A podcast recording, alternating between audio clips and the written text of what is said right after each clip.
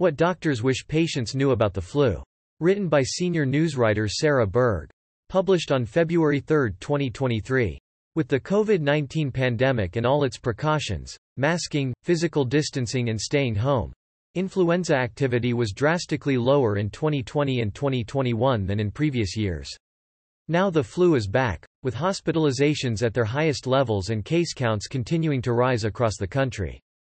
Yet with a tripledemic of COVID-19, respiratory syncytial virus, RSV, and influenza, it may be hard to know which virus you have. An infectious diseases physician sets out to clear things up about influenza to navigate the flu season. This season, there have been at least 22 million flu illnesses and 8.6-18 million influenza medical visits. There have also been about 230,000 hospitalizations due to the flu and 14,000 influenza deaths according to estimates from the Centers for Disease Control and Prevention. The AMA's What Doctors Wish Patients Knew series gives physicians a platform to share what they want patients to understand about today's healthcare headlines. In this installment, Preeti Malani, MD, an infectious diseases physician and professor of medicine in the Infectious Diseases Division at the University of Michigan Medical School, took time to discuss what patients need to know about influenza. Dr. Malani is also deputy editor of JAMA. There are two types of flu.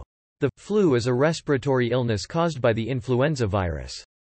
And there are two types of flu. There's type influenza A and influenza B, Dr. Malani said. Those are important because the way the vaccine works is it includes particular types of the flu. Influenza A and B viruses cause seasonal epidemics, known as flu season, that happen almost every winter in the U.S., she noted. And the influenza virus is the only type known to cause flu pandemics, such as hydrogen nitride in 2009.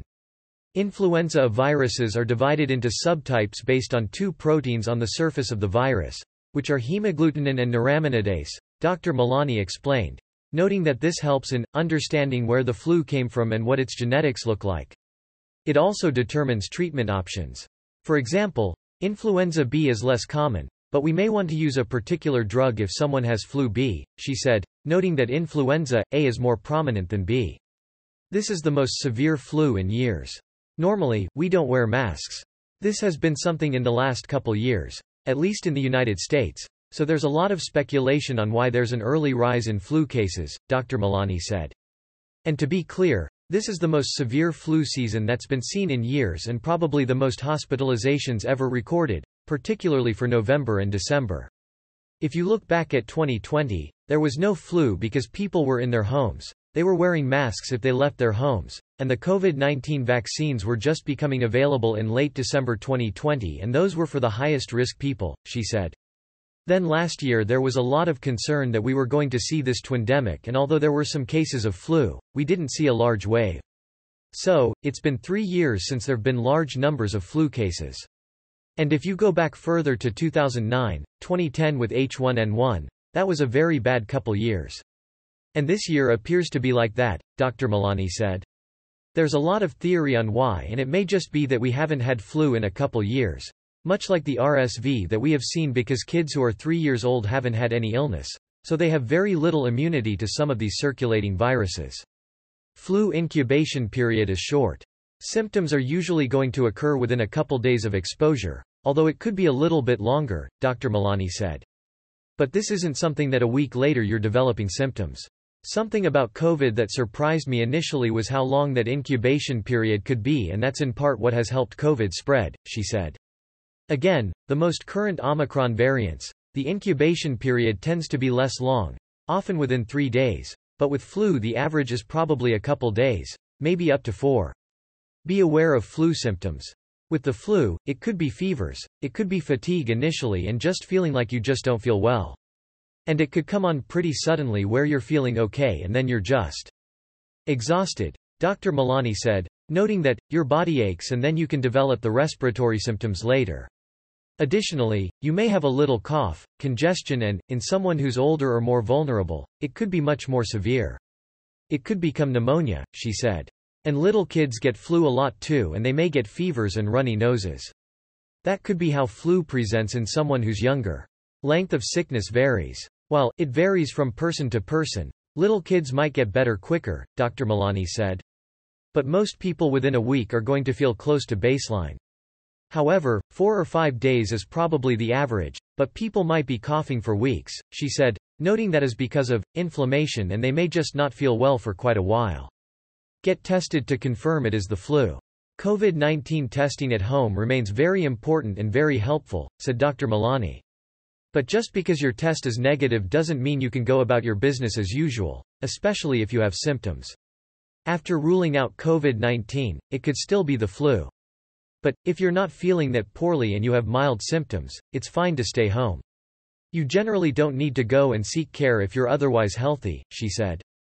For someone who has more health conditions, is older or pregnant, then getting tested for the flu in your doctor's office is helpful to determine a proper treatment plan. There are treatments for the flu. Right now, there's just a lot of flu everywhere in the US and one of the things that's important with flu is that if you do have influenza, not another respiratory virus, there are treatments, but they need to be given early to be most effective, Dr. Malani said, noting, there are a few different treatment options for the flu. There's antiviral treatment. So, the main one is oseltamivir, or Tamiflu, she said. But there's a shortage of this drug, so people are being asked to be more thoughtful about who gets prescribed this. Then, there is another drug that's called baloxavir and this is a one-time dose. It's also an oral medication and is usually given over five days, Dr. Malani said. Pregnancy is a big risk for the flu. When it comes to influenza treatment, we think of older adults, little babies, kids under two and individuals with chronic illness such as heart disease, lung disease, diabetes, cancer, and anyone with a weakened immune system, said Dr. Malani.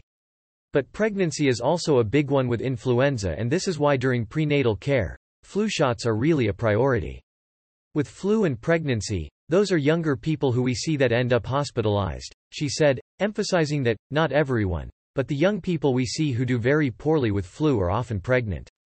Stay home if you have the flu.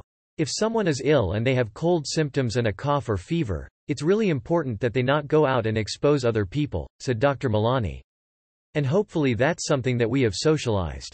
Something that many of us, myself included, have done in the past as we've gone to places sick. We've gone to work sick. We've sent our kids to school sick.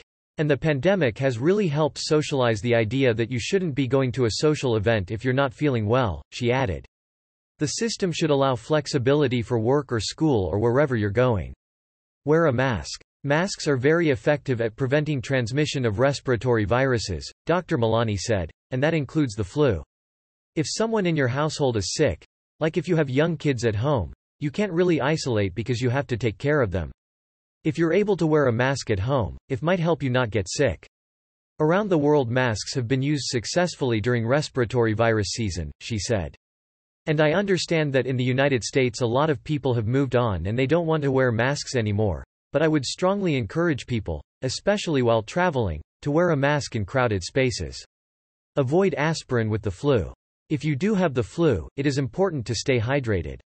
You can also take medications to decrease fevers and drink tea or broth, Dr. Malani said. But you do want to avoid aspirin, especially in kids and teens.